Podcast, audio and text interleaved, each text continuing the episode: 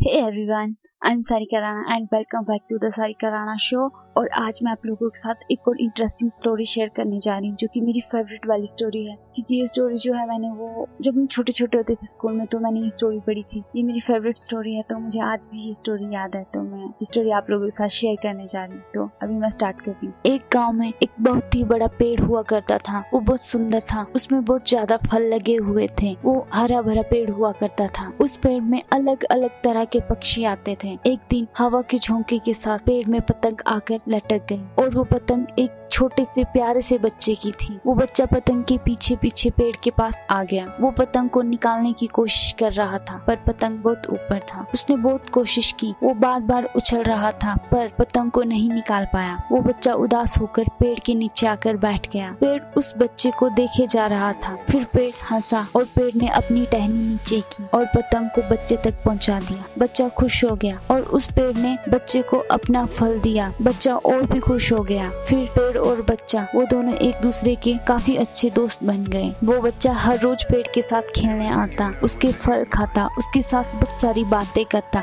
फिर शाम को घर वापस लौट जाता। वो हर रोज खेलने आता, वो पेड़ की टहनियों में लटकता, उनमें झूलता, बहुत मस्ती करता, बहुत खुश रहता। उसको खुश देखकर पेड़ भी बहुत ज़्यादा खुश होता। उस पेड़ को उस बच्चे की आदत लग गई थी। वो उसको खुश देखकर बहुत खुश होता। उस पेड़ की खुशी उस बच्चे में थी। वो बच्चा बहुत सालों तक पेड़ के साथ खेलता रहा, पर कुछ समय के बाद वो बच्चा काफ़ी समय तक पेड़ के पास नहीं आया। वो पेड़ उस बच्चे को रोज देखता, पर वो बच्चा नहीं आता। वो पेड़ बेचारा हर दिन उदास होता, पर वो बच्चा नहीं आया। काफ़ी समय बीत गया। एक दिन अचानक वो बच्चा फिर से पेड़ के पास आ गया। पेड़ उसको देखकर बहुत खुश हुआ। पेड़ ने उस बच्चे से पूछा, तुम इतने दिन क्यों नहीं आए? मैं तुम्हारा इंतज़ार करता रहता था, पर तुम नहीं आते थे। पेड़ बोला, मेरी टहनियों में झूलो, मेरे फल खाओ, मुझसे बातें करो। क्योंकि पेड़ उस बच्चे को अपना बहुत क्लोज वाला फ्रेंड मानता था। तभी वो उसको खुश देखकर खुश हो जाता था। बच्चा उदास था। तो पेड़ ने कहा, क्या हुआ? तभी बच्चा बोला, मुझे खिलौने चाहिए, जो मेरे पास नहीं है, क्योंकि अब मैं तुम्हारे साथ नहीं खेल सकता। मुझे खिलौने चाहिए, मुझे उनके साथ खेलना है। मैं अब बड़ा हो गया हूँ। खिलौने खरीदने के लिए मेरे पास पैसे नहीं है। अब मैं क्या करूँ? क्या तुम मेरी मदद कर सकते हो? तभी पेड़ सोच में पड़ जाता है और उस बच्चे को कहता है कि मैं तुम्हें पैसे तो नहीं दे सकता।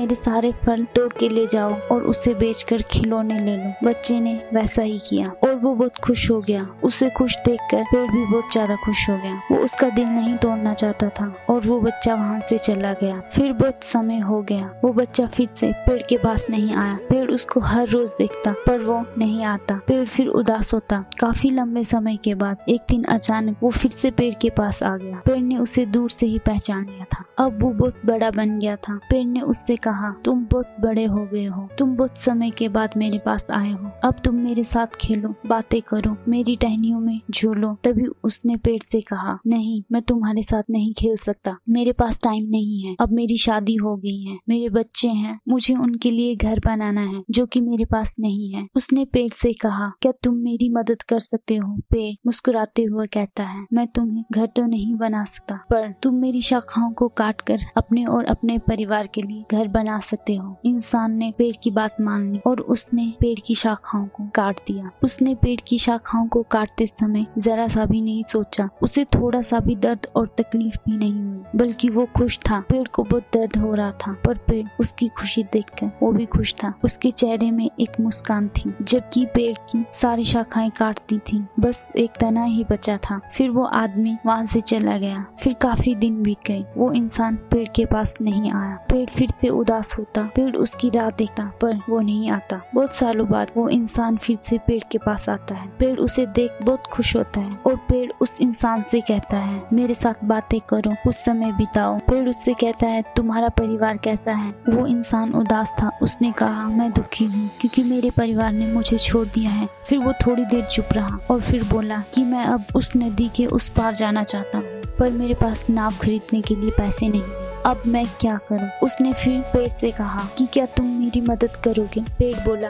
मैं तुम्हें नाव खरीद के तो नहीं दे सकता पर तुम मेरा तना काट कर खुद के लिए नाव बना सकते हो। वो इंसान खुश हो जाता है और पेड़ की बात मान लेता है और पेड़ के तने को काटता है। वो खुद के लिए नाव बनाता है और वहाँ से वो खुशी खुशी चला जाता है। पेड़ के पास बस अब जड़े ही थी, पर वो फिर भी खुश था।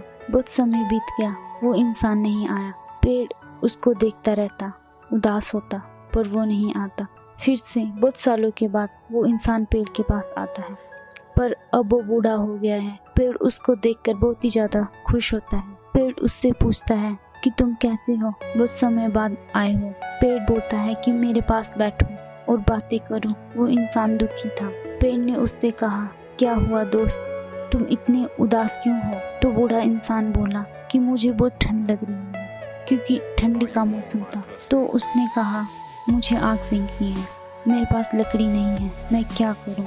तभी पेड़ बोलता है कि तुम मेरी जड़ों को जलाओ और आग सेंक लो। पेड़ के पास बस जड़ें ही बची थी तो वो बूढ़ा इंसान खुश हो जाता है और उस पेड़ की जड़ों को आग लगा देता है। पेड़ जल रहा था, पर वो उसको खुश देखकर खुश था।